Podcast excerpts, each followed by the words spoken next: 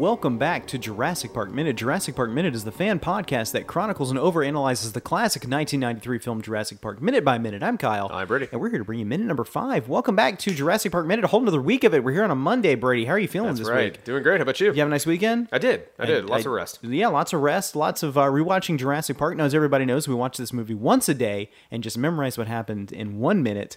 Is that how we do it? I, I don't yeah, know. I think that's how we do it. And then uh, we go back and overanalyze that. So, you ready to jump on into it? Let's get to it. In the previous minute, we heard about the growing legal concern over the park and the urgent need for professional endorsement.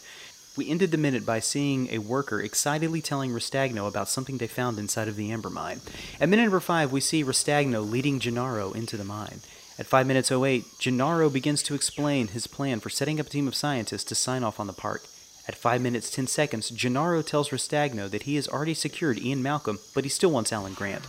At 5 minutes 20 seconds, Rostagno picks up a piece of fossilized amber and calls for more light to inspect it. At 5 minutes 27 seconds, Rostagno begins to explain that Grant isn't going to be easy to convince. The camera pushes in on the amber, slowly revealing a preserved mosquito inside. At 5 minutes 30 seconds, Rostagno says that Grant will not easily be swayed, as he, like Rostagno, is a digger. At 5 minutes 40 seconds, we see an archaeologist brush gently, sweeping sand away from a fossilized claw.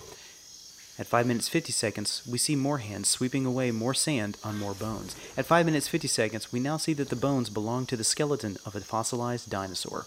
And thus ends minute number 5 of Jurassic Park.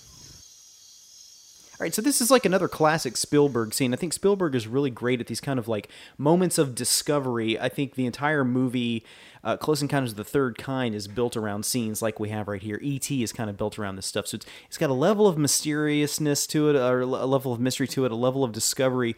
Uh, when they're finding this amber and focusing in on it, it's you know it's going to come into play later. You just don't know how amber is involved with the cloning of dinosaurs at this moment. So That's right. Yeah, go ahead. yeah, and it's it's the the color usage is great. It's a very dark scene. You got the lights coming from the guy's hats, the light filtering in from the end of the tunnel, uh, and just you know at the very end where he's holding the amber. I'm sorry, what's the character's name again?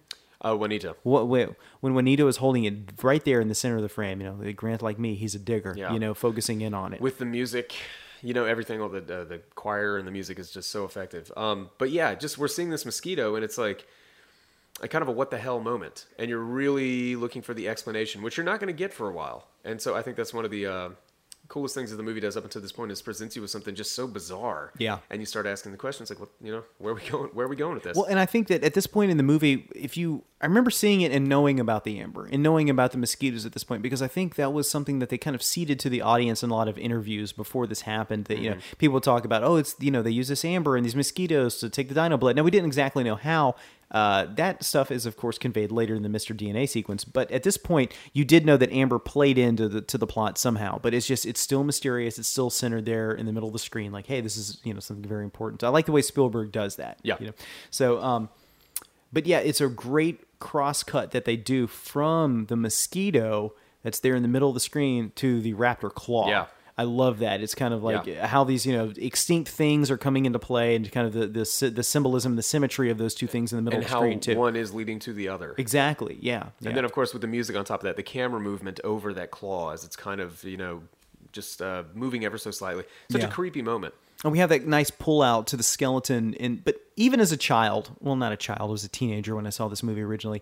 I knew that's not how dinosaur skeletons look at ex- excavations. You know, like they're they're not fully formed. It's not every bone in the dinosaur's body, and they sure as heck aren't dusting them away with little little tools like that. it's kind of a romanticized version of Yeah. how that stuff comes out of the ground. Really, a lot of times they're you know digging with shovels and stuff like that to find these you know uh, these bones.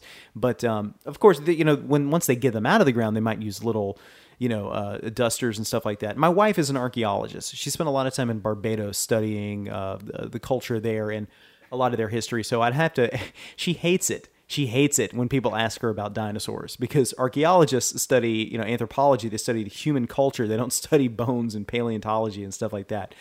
So when, when we first met, uh, I knew not to mention dinosaurs to her, but I know that she used the little brush on clay pots and stuff like that, and bottles and things like that. So, uh, so the whole thing about the science behind Jurassic Park, we didn't know this at the time, but studies have shown recently that cloning dinosaurs from mosquitoes and amber is not something you can actually do because of the decay nature of amber. The half life of it is not long enough to for it to have been uh, around still. Dinosaurs died out 65 million years ago, and the half life on it's about a million years, I think.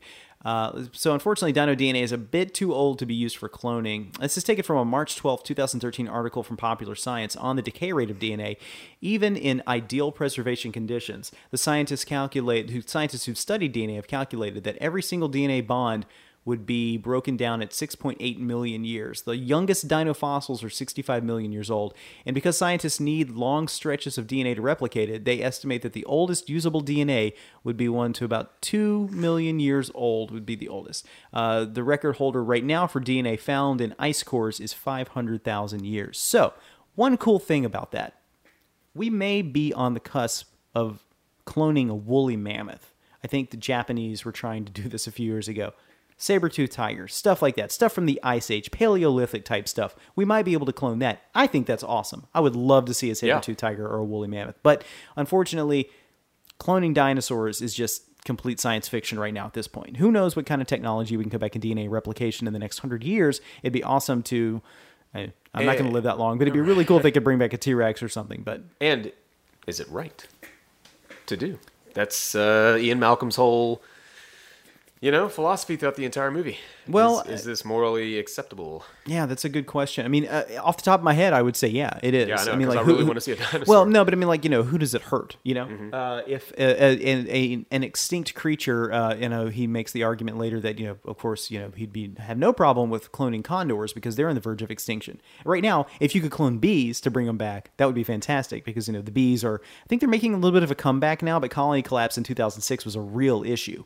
So bringing something like that back, that you know maybe climate change or deforestation or something like that is harming. You know, there's no harm in that at all. But he says that dinosaurs were selected by nature to be killed. I don't think Mother Nature thinks that way. Of course, I mean you know, whatever happened to kill the dinosaurs happened, but to bring back a couple to be studied for science, you know, that you could see in real life, I, I don't have any moral issue with that. I would I would need someone a lot smarter than me to sit down and say, "No, Kyle, this is why that's wrong," which I have to have happen all the time. So. See, that's the thing is like, okay, so once you've like uh, done your little studying for science, as you said, well, what do you do with them then? What does Dr. Frankenstein do with this creature after he proves to himself that, you know, you can create life or prolong death? Well, I know what you do. You build a theme park around it and charge fifty-five dollars per person per day to come in and look at it. Yeah. Or, yeah. and when I say theme park, I do mean roadside attraction. Well, yeah. I mean, I'm duh. driving from I mean, here to Pittsburgh and have to stop in the middle of Kansas. yeah. Hey, come see our Velociraptor. Actually, there's a truck stop that has a kangaroo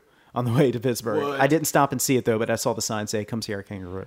At the time of this recording, yes, uh, Mike the Tiger, the mascot for LSU, actually was uh, passed away. Passed away today, yeah. yeah, due to very sad complications of cancer. Yeah, absolutely. But there is a you said a roadside kangaroo. There is a ga- big gas station, probably about like an hour from here. Yeah. Um, on the way to somewhere I can't remember, but they have a uh, tiger, big beautiful tiger. Yeah. At the gas station, and um, I've actually heard some people saying that they might start try to make uh, bring him to be the uh, the next Mike the Tiger. LSU mascot. Well, he definitely have a big. Uh, you know, Mike the Tiger had a big facility built for him. So yeah, it yeah. might. I, I, would think it would be better for him to be in, in a facility and have the medical care of uh, the LSU veterinary staff there. Oh so yeah, no, absolutely. Maybe that'll happen. Maybe not. Well, we will update you on the on the, on the dealings of the uh, truck stop Tiger truck stop uh, uh, yeah, those tigers. So it's kind of a sad deal. So, all right, we got anything else for this minute? No. All right, great. Well, hey, let's get into the next week of Jurassic Park Minute. So, folks, join us again tomorrow. We're going to have minute number six. I'm Kyle. I'm Brady. And until next time, hold on to your butts.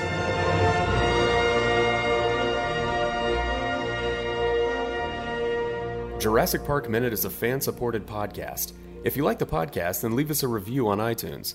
You can contact us at JurassicParkMinute at gmail.com and visit us online at JurassicParkMinute.com, Facebook.com slash and Twitter.com slash.